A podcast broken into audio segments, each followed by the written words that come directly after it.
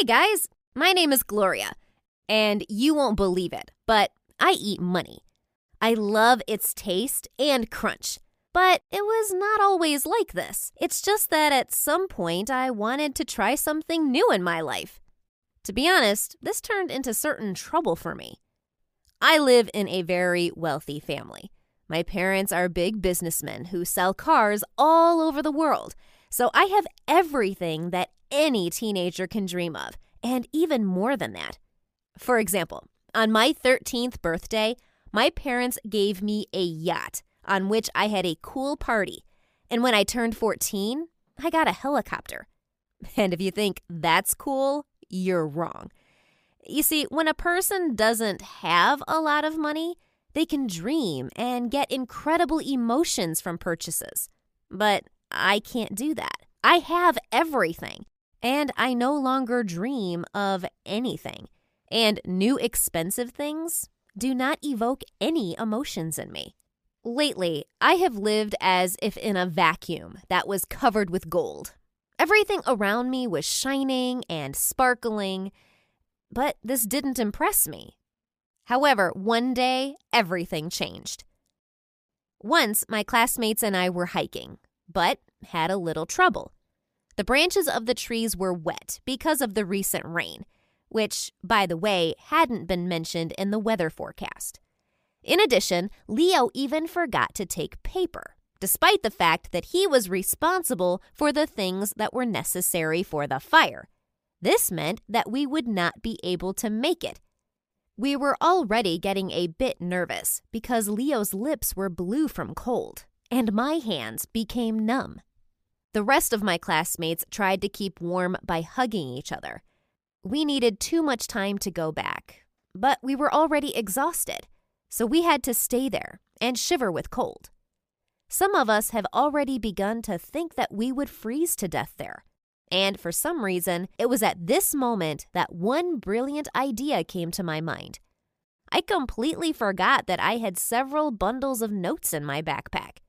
I took them out, calmly set them on fire, and then put more or less dry branches on them. This was how we got fire. The guys didn't cry as much from the horror stories that we told each other on the way as from me burning the money. They were really upset seeing this, while I actually felt some kind of pleasure. I loved seeing shocked faces around me, and it evoked emotions in me. I decided not to stop there. So when I got home, I ordered the housekeeper to light the fireplace. And when the flame was blazing in it, I was throwing green bills there. I enjoyed watching the fire consuming them, because at that moment, I felt almost like the Lord of the world who could afford anything.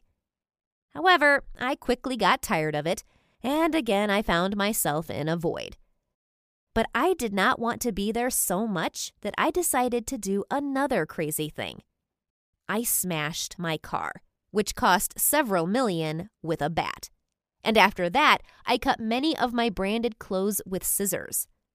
But the problem is that I still do not feel joy and happiness at all. And then, one evening, while suffering from idleness, I was watching a YouTube video of a girl eating a $100 bill. At that moment, I thought that she was crazy. But a little later, this idea seemed very tempting to me. I took a $10 bill, tore it in half, and ate it. Well, you won't believe it, but I even liked the taste of money. Also, the note crunched so cool on my teeth. And since then, I ate several bills every day. Once, I came up with the idea of making a salad out of money and adding garlic sauce to it. That was yummy. But then I wanted to show everyone how cool I was. Right at school, I made myself a sandwich with $100 bills and ate it in front of my classmates, licking my fingers. They were shocked and asked why I was doing this. I replied that I liked the taste of money and then suggested that they try the wonderful sandwich too. Leo said that I was nuts and I was doing some kind of bullshit. Because of my antics, I lost a friend who, for some reason, didn't want to talk to me. He began to ignore me And it seemed silly to me because I did not judge him for eating a lot of burgers. However, Leo's ignoring did not stop me, and every day I continued to eat money in the school cafeteria. The guys told me that I was crazy, while I found their reaction funny. And then I decided to go to a new level. After coming to the park, I sat down on a bench, took out my wallet, and started eating money. I also made a thick straw out of bills and began drinking a milkshake. Some people were looking back at me, while others were making comments, and one guy even took my wallet with money and ran away with it. I just laughed at it because it was already empty. Then some old lady sat down next to me, and after looking at what I was doing, she condemned me and said that I did not value anything in this life. I didn't want to listen to the moral teachings on how I should behave, so I decided to visit my favorite cafe to get a coffee and cheesecake. But this turned out to be a real disaster for me because I was badly poisoned, and in the evening, called an ambulance to be taken to the hospital. While I was lying in the ward after the stomach wash and waiting for my test results, I published an angry review on the page of that cafe, mentioning that one could easily get poisoned there. However, when the doctor entered the room, he said that the printing ink caused my poisoning. He asked what I had eaten on that day, and I told him everything, emphasizing on the coffee and cheesecake. But the doctor said that my addiction to banknotes, which were soaked in a very dangerous and toxic paint, was to blame. He added that if I had continued to do the same thing, I would have died of poisoning very soon. I immediately deleted the review from the restaurant page and thought that I would again have to look for some crazy way to evoke emotions in myself. And I will also have to say goodbye to the wonderful taste of money. This made me really upset. And because of negative thoughts, I could no longer stay in bed. I decided to take a short walk down the hospital corridor and call my parents. They were abroad at that moment, but promised to send a driver with a package of normal food. And when I was waiting for it, I noticed a girl not far from me who was sitting on a chair and reading a book. I was very bored and decided to chat with her. Her name was Dina, and she also got to the hospital because of poisoning. We got into a conversation, and I thought that Dina was a very interesting girl who was wise beyond her years. When I was handed a whole bag of groceries, I was very happy, and then I noticed with what desire Dina looked at it. I asked if she had anything to eat besides hospital food, and she said that her parents didn't have the money to buy that much food. It turned out that Dina was from a poor family where all the attention was devoted to her disabled younger brother. He needed care and expensive medicines, which consumed most of the family budget. Dina said that she was not mad at her parents because they were trying to help him. Her story moved me, so I gave her my entire package. I also felt terribly ashamed. For a long time, I did not know what to do with money, and because of that, I started eating it, while many people cannot afford even basic food. Ugh, what a blind idiot I was. Before my discharge, I handed Dina a check for $100,000 to make it easier for her family to support the children. She refused it at first, but I still convinced her to accept the check. And then I decided to help other children and families. That's why I gave all my pocket money to charity funds, so that there would be more and more happy and healthy people in this world every day. Why haven't I thought about this before? It's so great to help others. While being engaged in charity work, I finally began to experience vivid emotions, which were, in fact, only positive. It was much cooler than burning and eating money because they made me feel relevant and useful. If you had as much money as I do, what would you do with it? Give your answers in the comments. Don't forget to click on the thumbs up button below the video and be sure to share it with your friends. Bye-bye! It's very easy to go from a model daughter to a traitor to your own family, especially if you're offered crazy money for it. Hi, my name is Lizzie, and I became incredibly rich in the blink of an eye. My story began when I was 6 years old. I remember waking up in the middle of the night because of a noise. It came out of the room, and I saw that the lights on the first floor were on. As I got closer to the stairs, I noticed Dad. He held the flashlight in one hand and opened the basement door with the other. Finally, the lock gave way. Dad went inside and closed the door. I wondered what he was doing there at night. I went down the stairs, and she had already gone to the door and was about to grab the handle to turn it. But at that very moment, the door creaked open, and Dad appeared in front of me. He asked irritably, "Liz, what are you doing here?" "I wonder where you went." "Oh, it's a big secret. Shh." Then he took me in his arms. "Now it's time for bed." He carried me to my bedroom. I looked at the secret room and wondered what he was hiding there. 12 years had passed since then, and I'd forgotten all about the secret room in the basement. We lived like a normal family. We didn't eat caviar for breakfast, but we didn't eat leftovers either. I, like all high school students who were about to graduate, thought about going to university. That wasn't the case with my twin brother. Tommy had already failed all his exams and might not even dream of getting in.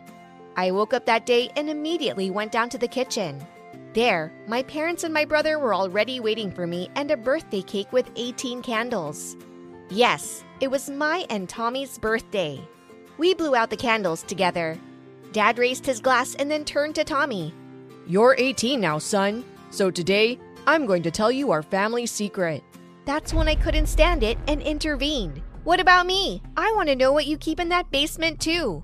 Dad's face changed. "Unfortunately, no, baby. This secret is passed from father to son.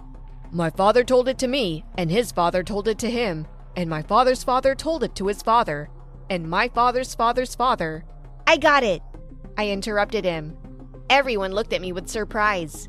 My father took my hand and said sympathetically, "It was the will of my ancestors." Then he and his brother left. The ancestors willed it? What's that supposed to mean anyway? My mother, seeing the anger and indignation on my face, said, "I was angry at first too, but then realized that family harmony was more important to me and I put it out of my mind." "But I want to know! So unfair!" I grabbed my backpack and went out for a walk. On my way to the park, I saw a store that sold paint. That's when I had a genius idea. I knew that Daddy and Tommy were going down to the basement that night. So I hid behind the wall late that night, waiting for them. Soon I heard their cautious footsteps. Dad came to the door and started typing in the password, poking the buttons. Yes, he had replaced the regular lock with a keypad a few years ago. The door beeped softly and opened. Tommy and Dad disappeared into the basement. The door closed behind them. I went to the code lock. I took a small flashlight out of my pocket and it shined on the panel. It was no ordinary flashlight, but an ultraviolet one. It was the only way to see the colorless fluorescent paint with which I had pre-treated the buttons of the code lock. In the beam of the flashlight, I saw the numbers where my father had pressed no longer had paint on them. By simple calculation, I realized that the password was the date of the wedding with my mother. It was both cute and naive. I entered the password and voila, the door opened. I stepped inside, walking slowly down the stairs. Downstairs, the voices of my father and brother rang out. I hurried to hide behind the pile of bags. Dad turned on the presentation and started showing slide after slide. The slide showed a picture of a knight with his body covering a king from an arrow. Dad said loudly, "And so, after saving King Richard from the arrow, the brave knight was awarded the nickname Brave." Tommy wondered, "Wait, but our last name is Brave. So he's..." "Exactly. That's our ancestor, Sir Charles Brave." Dad walked over to some ancient chest and opened the lid. Then with a deft movement, he drew from it a sword and raised it above his head like a He-Man. This beautiful sword was made of pure gold. It literally sparkled, illuminating the whole room. "And now, according to his covenant, I give you this sword to keep. And then? Then you will give it to your son when he turns 18. Tommy carefully took the sword and gently stroked the blade. After admiring it, his brother put it in the chest. Dad and Tommy headed for the exit. After waiting a few more minutes, I left the basement too. Now that I know the secret, I could sleep soundly. The next day, when I barely opened my eyes, I saw Tommy in my room. He said with a sneer, "You know what I found out yesterday? That you're using your brain at 2%? Laugh it up, but you can't learn the family secret. It's for men only." I threw a pillow at him. "Get out of my room!" His mockery was just the beginning. He'd been telling me all day about this super secret that I didn't deserve to know. I was sick of it, so I decided to punish my brother. At night, I went down to the basement. I opened the drawer, wrapped the sword in a towel, and took it to my room. I thought I'd hide it for a few days and see how Tommy reacts. I looked at the sword. It was gorgeous. I wonder how much something like that could cost. I tried to find something similar on the internet, but to no avail. Before I knew it, I was asleep with a sword in my arms. In the morning, I pretended to be sick and stayed in my room. After waiting for everyone to leave, I wrapped the sword again and went to the nearest pawn shop. Behind the counter stood an elderly man, the owner of the pawn shop. "What do you want?" he asked. I unfolded the towel, showing him the relic. How much could it be worth? Like this? The man began to stammer. He pulled himself together and answered. "It costs $15,000. I can buy it right now." It's strange, but on the internet, I saw the price of $30 million. I said that amount at random, but the man bit his lip. "I'm willing to give you $20 million. I almost fainted when I heard that. I'd have enough to pay my way through college. My parents would buy me a bigger house and car. And I'll buy Tommy a soccer ball. He's been wanting one for a long time. I was dreaming so much, I didn't notice the pawn shop owner came back with a full bag of money and some papers. He pointed his finger at the contract and said, "Sign here. Keep in mind that the deal is not retroactive." "Eh?" "You can't get the sword back." I honestly didn't know what I was doing. The money turned my head. As if in a dream, I signed right across from the pawn owner's signature. And then I watched, mesmerized, as the machine counted my millions. Trrrr. 1,100,000. Trrrr. 1,200,000. I don't even remember how I got home with the money. It's as if I wasn't doing it at all, but someone was controlling me. I only woke up in front of the bathroom mirror. I stared at my reflection for a long time. Tears crawled down my cheeks. What had I done? Daddy and Tommy are gonna kill me. I have to get the sword back somehow. Then my cell phone rang. "Elizabeth Brave? It's the admissions office from the university." I'm listening. "If you want to study with us, you need to make a down payment of $30,000 within 3 days. I answered in an uncertain voice. "I will transfer the whole amount today." I hung up the phone and immediately dove under the bed where I hid the money. I took out my bag and started counting out the necessary amount. Suddenly, the door creaked open. I turned around and saw the frozen figure of my brother. "Where'd you get so much money?" he asked. "I told you to knock." Tommy stood still for a few seconds. Then he cried out sharply, "Oh no!" Tommy ran downstairs to the basement. I raked the money into my backpack without counting and ran out of the house. I ran until I saw the bank door. When I got inside, I ran up to the teller and emptied everything out of my backpack. I want to transfer the entire amount to the university account. I asked the teller to hurry up, but as luck would have it, I was caught by the slowest employee. As soon as the transaction was successfully completed, a car came to a halt under the window. My father burst into the bank. He jabbed his finger at me and shouted, "Elizabeth Brave, get in the car immediately!" I obeyed his order. I obediently got in the car. There was Tommy sitting there, his eyes blank. Tommy had failed my father, and I had failed the whole family. I thought my father would scold me on the way home, but the ride was completely silent, which made it all the more frightening. We stopped at the house. When I went inside, I saw my mother. There was a bag of money on the table in front of her. "How could you?" she whispered, bursting into tears. Dad and Tommy were asking me the same thing. They told me the story of the brave knight and how that sword had been guarded by generations of braves. I was scolded, and I knew I was wrong. I roared at the impossibility of making it right. Suddenly, a loud knock on the door interrupted my father's monologue about the family heirloom. Dad went to the door and opened it. Standing on the doorstep was the very owner of the pawn shop. Behind him were two policemen. Suddenly, the man drew the sword he was hiding behind his back, pointed at me, and shouted, "You cheat! She was the one who stole from me! Arrest her!" My whole family went into a stupor, waiting for the situation to develop. I shouted back, "I didn't cheat! It was an honest transaction!" "Fair? You sold me a fake! Look at the sword!" Papa snatched the sword from the man's hands. The sword was no longer golden and gleaming. It was the dark copper color. The man said, "This sword is fake, covered in gold." "It can't be. My father gave it to me," Daddy exclaimed. "I made inquiries. It was your father who sold it." Dad fell to his knees, dropping the sword from his hands. "All my life I've kept a fake," he whispered. "I want my money back, or I'll put everybody in jail." One of the policemen came toward me. He was holding handcuffs in his hands, getting ready to fasten them on me. I shouted, "Stop! He examined the goods and signed the contract, which is not retroactive." I handed the sheet to the policeman. He read the contract carefully, then showed it to the man and asked, "Sir, is this your signature at the bottom?" "Yes, but it doesn't change anything."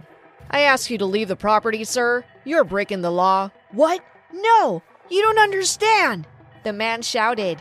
He wanted to grab the bag, but the police officers immediately detained him. They handcuffed him and escorted him out of our house.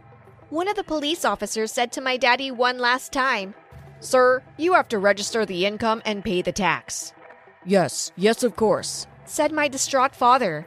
Dad sat down on the couch and stared at the money on the table. Clutching his head, he tried to rethink his whole life. There was a dead silence in the room. "I think I got into university," I said, smiling awkwardly. Everyone looked at me in surprise. That's the story. By the way, in a couple of days, Dad recovered from his shock and soon will move to a new house. I also convinced my father to go with my mother to the islands. He could use a break. Does your family have any secrets? Write in the comments if you've managed to find out any family secrets. Rate your likes and subscribe to the channel. Hi, my name is Agatha, and I want to tell you the story of how my father tried to get me into the military academy. But before I start, please subscribe to the channel and like my videos. It all started on that day when Rob and I were playing Mario Kart at my house. As it always happens, we completely forgot about time. "What time is it?" I asked worriedly. 2 o'clock. Why?" "Oh crap, you have to go now."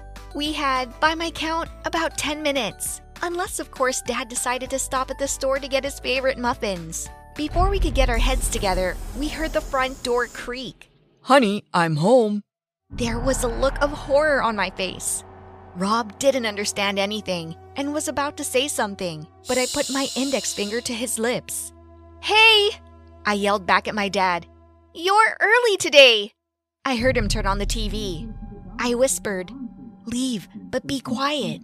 "What happened?" Rob also asked in a whisper. "My dad hates all my boyfriends. He's also a retired officer and has guns." The kid got worried. "All your boyfriends? How many of them did you have?" "If you're so interested, not many. You'd better worry about my dad not making a sieve out of you. He's got a real temper." "Okay." Rob reluctantly agreed. I left the room and quickly made my way down the stairs. I walked up to my dad and put my arm around his shoulders. "How was school?" he asked, not looking away from the screen. Rob, meanwhile, was still upstairs. What an idiot! To give the boy a sign, I said loudly, "Okay, just hope someone comes downstairs." "What?" Dad turned around and stared at me like I was crazy. "I mean, the exams. I should study more." "Oh, that's right." I turned my head and saw Rob walking slowly down the stairs. "Can you go any slower?" I thought to myself. My father was about to turn to me, but I exclaimed in time. "What a kick!" "Nothing special. They're playing like a bunch of monkeys today." There was a rumbling sound behind me. Rob stumbled and tumbled down the stairs. I screamed. My father jumped up from his chair and quickly grabbed the bat that was always in the corner of the room. That's when Rob got really scared and realized he had to get out of the room as quickly as possible. He jumped up from the floor and ran out of the house. Dad rushed after him. "Stop, you miserable thief!" I, not wanting to be the reason Rob ends up in the hospital, yelled out to my father. "Wait, he's not a thief! It's Rob!" Dad stopped and looked at me. Even though he was silent, I knew exactly what he was thinking. That night, I got to hear it all. "I told you not to bring guys here. In fact, you're not allowed to have a boyfriend. They stick to you like flies. It's not good." And all that kind of stuff. Then Dad added, "If I ever see you with a boy again, I'll send you to military school." "What?" I was really surprised, to put it mildly. "Yeah, you're a loose cannon. You need discipline, and I think I've been too easy on you." "But that's ridiculous. Mom wouldn't let that happen." "You leave your mother out of this." Dad went back to the TV. I slammed the door and hid in my room. "That's just great," I complained loudly. "Now I feel like I'm in prison." I needed someone to talk to right away, so I texted Sam. "SOS, help me out." A minute later, I got a reply. "What's up? I'm on a date." "That's amazing," I exclaimed. There are dates and boys all around me, and I need to stay away from it. It was real torture. The next day at school, I grabbed Sam's hand and took her to the bathroom. "Ow, that hurt." My friend was angry, but she obediently followed me. When we went to the bathroom, I checked to see if anyone was in there. It was empty. Then I said, "Actually, I needed your help yesterday." "I wanted to respond, but Kevin..." "I don't want to hear anything. My life is a nightmare." "What's wrong?" "Nothing, except that yesterday my dad almost beat Rob with a bat. He also told me not to go out with boys or he'll send me to the military academy." "Wow." "Yeah, that's right. I can't give up boys, but I'm not much of a soldier either. They'll cut my hair off. I can't handle that." "What are you gonna do?" "Actually, I wanted to ask you. I needed some good advice." Sam thought for a few minutes and then she exclaimed, "Bingo! I've got it!" Sam's plan was pretty simple. I needed to bring back my musical past. I used to play the piano and now I need to pretend to give lessons. Instead, I would be able to go on dates without causing much suspicion from my father. Not bad, except I'm not that good at piano. "You don't have to play. Just say you were asked to help." My father fell for my story when I told him about my plans. "It's a good idea," he said in his usual mentor voice. "Maybe you should keep practicing because you quit so abruptly and you might make a little extra money." "It's a start." I was very happy. Now it was necessary to make a schedule and assign a specific time to each guy. Adam would take Wednesday, after 4. That's about the time he gets off practice. And we could go to the movies. I scheduled Andrew for Friday, 5 o'clock. He promised to take me bowling. And even though I couldn't play, it should be fun. That leaves Liam. I saved Sunday for him, my only day off. We don't do anything special with Liam. Just hang around town or sit in front of a store and make up funny nicknames for people. Usually the lesson lasted an hour, but I told my dad that I managed to get the slowest students together. And they needed more time. So I could stay for like 3 hours. I mean, have you ever seen a movie that lasts an hour? And then there's travel time and hugging. I'd have to multitask. Now it's time to tell you how it was put into practice and what happened in the end. On Wednesday, I prepared in advance. I gathered all my old music notebooks and came up with a cover-up story. "What do you have today?" My father asked me as I came down the stairs, carrying my music books under my arm and trying to cram them into my backpack as I passed him. "There's a girl from China.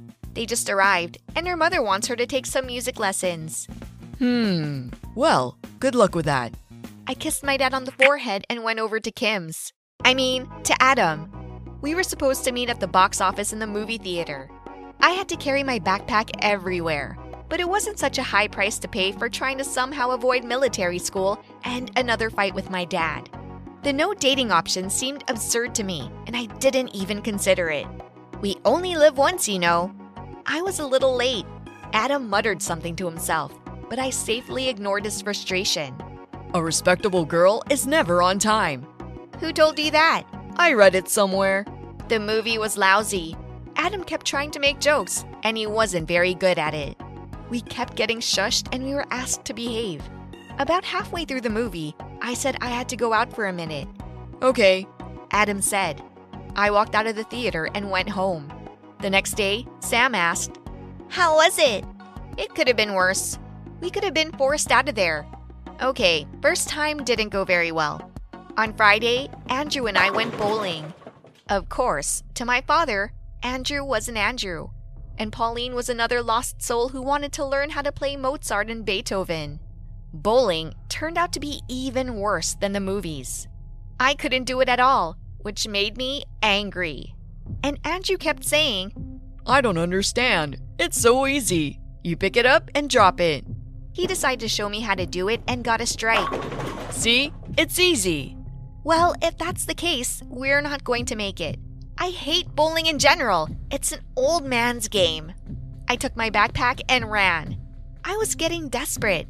There was still Liam, but he and I were more like friends. All our communication was limited to trolling random passersby. But on Saturday, the day before we were supposed to meet, the guy texted, "I have an idea. It's a surprise." I was in anticipation of either a grandiose disaster or something really interesting. Turns out, Liam had bought 2 tickets to the Dolphinarium. I didn't know we had such a place. I was surprised. "Yeah, we have a lot of interesting places in town." The show was amazing. The dolphins did all kinds of tricks. Jumped through hoops, juggled balls. It was much more interesting than that dull drama that Adam took me to. And bowling? Andrew's stupid initiative. I didn't notice how or when, but Liam took my hand. I looked at him and blushed slightly. That day confirmed one fundamental truth. Sooner or later, quantity converts to quality. All I had to do was survive 2 disappointing dates. But even now, we couldn't resist and began to observe people in the crowd and make up amusing stories about them. "Look," I pointed to a man in tight white pants with lush hair. "Former jockey. Yeah, got hurt when he fell off a horse. Lives with his mother now. And goes shopping in his old minivan." That was a good one, so it was Liam's turn. "Over there, see? He's got a menacing face, like he's ready to pounce." And that's when I saw my father. He was looking right at us, and he didn't look happy. "It's time to get out of here." On the way, I explained to Liam what happened. "Weird," he summed up. "Yeah, I'm afraid to imagine what's waiting for me at home." But I couldn't figure it out, what my father was doing at the Dolphinarium. I expected anything, shouting, accusations of lies, threats. But when I entered the house, my father didn't say a word. The next day, he calmly announced that he had submitted my papers to military school. My worst nightmare was coming true. No amount of tears or persuasion had any effect on Dad. I locked myself in my room and didn't want to leave. Suddenly, out of the blue, someone came to the rescue. Liam texted me, "Look, I think I have a solution to your problem." I sneaked out of the house and went to the place Liam had picked. He, without any greeting, said, "It's a strange coincidence. I never told you about my father, but he's the director of the military school. The one where your dad wants to send you." A glimmer of hope. "I spoke to him and he said he would help you." "How?" "I don't know, but don't worry, my father will think of something." A week later, a letter came from the academy, and much to my delight, I got a rejection. My father was shocked. He even wanted to fight with the management, but after a while, he cooled off. I told him more about Liam. I explained that it wasn't a fling, and my dad decided he'd give us a chance. So I didn't get into the military academy. That's a good thing. I would have been the worst student in the history of the institution. Have you ever been able to get out of a bad situation? Tell me about it in the comments. Mrs. Dunn, I can't let you in. The head of the mansion's security said sternly, blocking my way to the helipad. He used to be good to me. That's right, I'm Mrs. Dunn. It's my house too. Get out of my way or I'll fire you. I didn't even think I could be so bossy. Your husband said that you are deprived of your right to property. It is true, temporarily. This square cretin coldly rapped out and smiled disgustingly. You want to know why it all turned against me? Well, okay. My name is April, and this is the story of how I married the ugliest but richest guy for his money. I freaked out and went to the garage, where my faithful personal driver was always waiting for me. But the driver refused to drive me too. He just looked at me in disappointment and said that after what I'd done, he wouldn't even let me get in the car. But we're friends, help me. I pounded my fists desperately on the limo glass. Mr. Dunn is my friend too. I never imagined that you could hurt his heart so much. The driver shook his head and turned away. Well, I don't care. I'll take a cab myself. While I was hailing a cab, it started pouring rain, and they wouldn't even let me under the roof. Everyone in the mansion hated me. Although having lived in poverty for a long time, I imagined life in the mansion as something fabulous. You think this is going to be a story about a poor gray mouse that no one noticed? No, it wasn't quite like that. That's the thing, I've always been beautiful. I didn't have any money for makeup, but even without it, guys liked me. In fact, it was for my natural beauty that they valued me. But our life is not a love affair. Beauty doesn't matter to many people if you don't have a scent. First of all, my terrible worn clothes ruined everything. Even the guys who liked me didn't dare go out with me because they just get laughed at. Secondly, my mother worked as a janitor at school and was strict with everyone. She was always trying to protect me, but it didn't help, because I was an outcast for the rest of high school. I had a hard time getting into college. It was there that I finally began to feel like a normal person. The students didn't pay as much attention to my status. I realized this when all of us, poor and rich alike, gathered for a student initiation ceremony. There were several hundred of us in the gym. Everyone was having fun. And then paint came pouring down from the ceiling. It was really cool. Then the senior men handed out water pistols. We poured water on each other. And student life would have been fine if I hadn't, out of habit, avoided people. I had only one friend, Ellie. I was blowing guys off because I was ashamed of myself. But then there he was, my future husband. There was a rumor going around college that Dylan Dunn was going to appear in person at the session. All the girls were excited, and some of them even changed their looks to get attention. Ha! Dylan Dunn. Is that short for Dee Dee? That is so ridiculous. I was amused by his first and last name. But Ellie didn't share my humor. This is the son of Alan Dunn himself. Someday his designs will eclipse the glory of Apple. So that's what this is about? Is it all about the money? I didn't even try to hide my disappointment. He is a millionaire, and he must be so handsome that our athletes can't compare to him. No one has ever seen him before.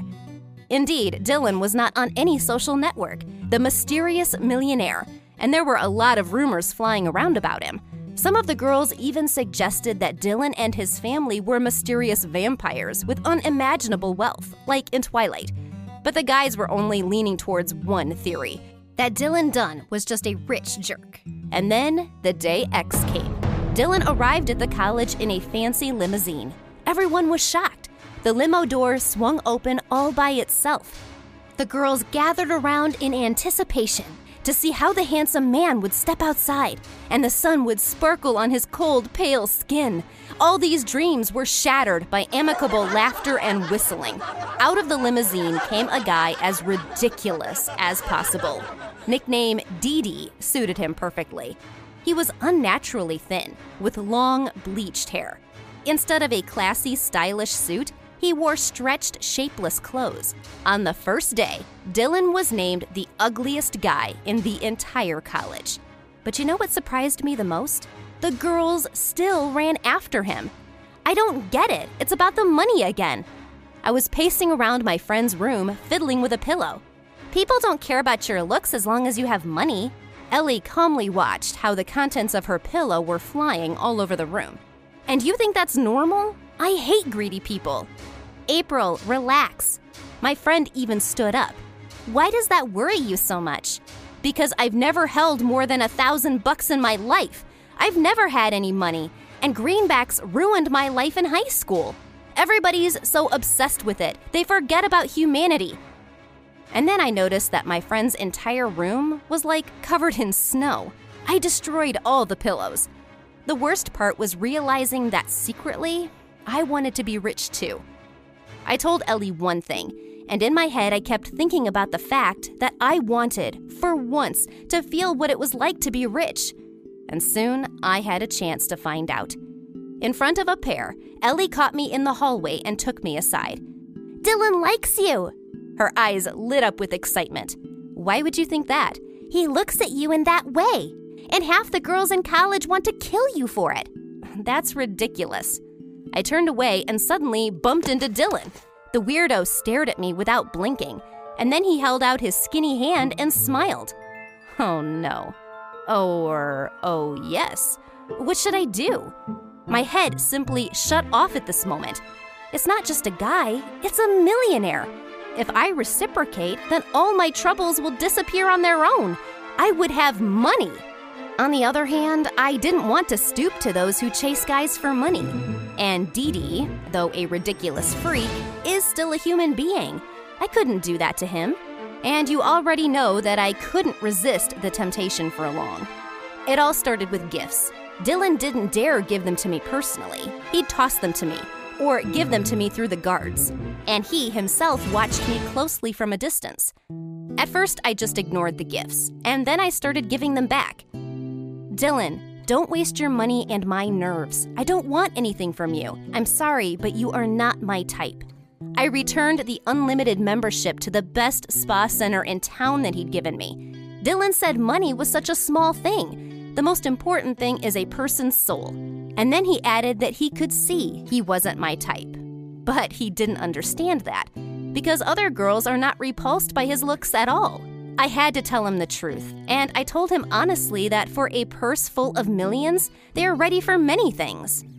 I know, he answered with a smile. That's why I like you. Accept my gift. It's from the bottom of my heart. You barely know me. Why all this? Dylan said that I was the only one, and that he really liked me. Me? Oh, look, what a beautiful bird! I shouted and ran away like a complete fool while he was looking in the direction I had pointed. My head was filled with all kinds of thoughts. I didn't like Dylan at all, but he liked me. What's more, he is willing to shower me with money just for talking to him. And that's when my head exploded. I started talking to Dylan, and then I started pretending that I liked him. And the more I pretended, the more generous he was. It's true, I had to transfer to distance learning. It became dangerous to be in college. Dylan's admirers gave me hell. Of course they thought it was because I was beautiful, so the main blow fell on my appearance. They pelted me with all sorts of nasty stuff and ruined my clothes. But the most cringeworthy part was ahead. They grabbed me and put a lot of self-tanner on me, and one of them took out a hair clipper and shaved me bald. I ended up being a bald bronze statue. But Dylan didn't turn his back on me and started spending even more money on me. And then we flew to Paris, and he proposed to me right at the top of the Eiffel Tower. I couldn't refuse. It wasn't out of love. But I tried to kid myself that getting married would make him happy and me rich. Everyone will remain on the plus side. Ellie didn't approve of my position. That is so low. I don't believe you will do that. You're the one who disapproved of the pursuit of wealth, and now you're one of those dolls? She didn't even look at me, turned her back to the window. And then she continued, "You're taking advantage of him. I can't believe my friend has turned into such a monster." And we had a fight. She didn't even come to my fancy wedding. Now I was fabulously rich, but that didn't make me any happier. Money didn't warm my soul. And the longer I lived in Dylan's mansion, the worse I felt. Everyone here adored my husband for his kindness. Already at the age of 19, he was contributing huge sums to charity. What's more, as it turned out, he used to be handsome. Dylan ruined his own looks to show everyone that beauty is not the main thing.